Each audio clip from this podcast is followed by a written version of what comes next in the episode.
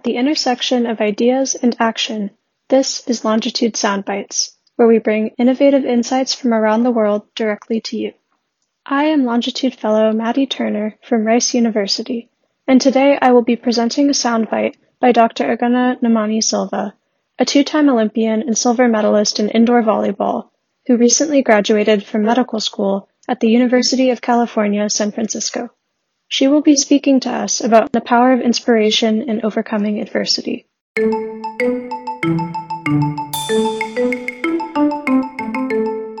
Hi, this is Ogonna Nnamani Silva. I grew up in Normal, Illinois. It's a town two, two hours south of Chicago. I never thought I would be an athlete, which is quite interesting. I lived with asthma. I was first diagnosed with asthma at two. My childhood was often defined by ER visits and hospitalization. So it was a tough uh, time, but I was really fortunate to have incredible doctors that took great care of me and their treatment and their support. And they just gave me hope to keep trying to get better. And I'm really fortunate for their care. So it was the doctors that inspired me to one day try to do the same thing for others. So I was so appreciative of all that they did for me and my entire family. And I said, you know what, I want to do that one day. And I had a hard time with physical activity, especially with the asthma. So I, I never thought of myself as an athlete. And a lot of things in life are mental. And of mm-hmm. course, you can't prevent asthma attacks all the time, and you can't just will yourself mentally to get over things at times. I know that.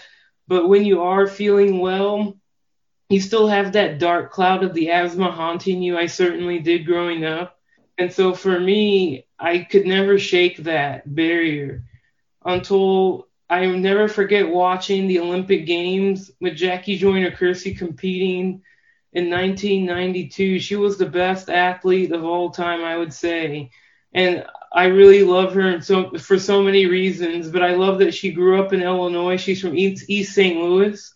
She played basketball, volleyball, and track, so she was a phenomenal athlete. So she was a legend in Illinois and throughout the country. So to see her compete and win a gold medal in the heptathlon, which is the best display of athleticism that I've ever seen. She's outstanding. So she won the gold, and I was blown away by her performance but then part of me was like, you know what? I don't think I'd ever compete at that level one day. And luckily, I stuck around for the commercials. And she had a commercial talking about her asthma.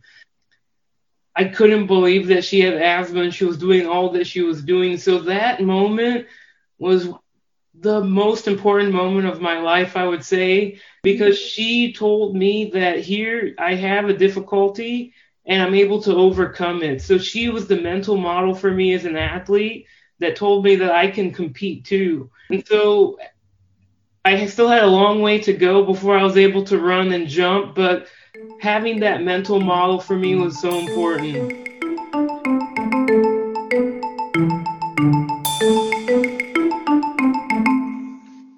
Dr. Silva's story is a great example of how our barriers to success are so often mental. Even if she was feeling healthy, the fear of having an asthma attack kept her from testing her limits. However, seeing athlete Jackie Joyner Kersee compete at the Olympic level despite also having asthma broke down that mental barrier for her and inspired her to continue participating in sports, eventually leading her to an Olympic career in volleyball. Inspired by the doctors who treated her asthma during childhood, she later decided to pursue a career in medicine as well. Seeking out role models and community can be a great way to find this inspiration in your own life in whatever you want to do, no matter how challenging it may seem at first. It is so easy to get stuck in a rut of identifying reasons why you can't succeed instead of looking for reasons why you can. Finding others who have faced the same challenges as you and overcome them can shake you out of that mindset and motivate you to achieve goals that you might not have thought possible at first.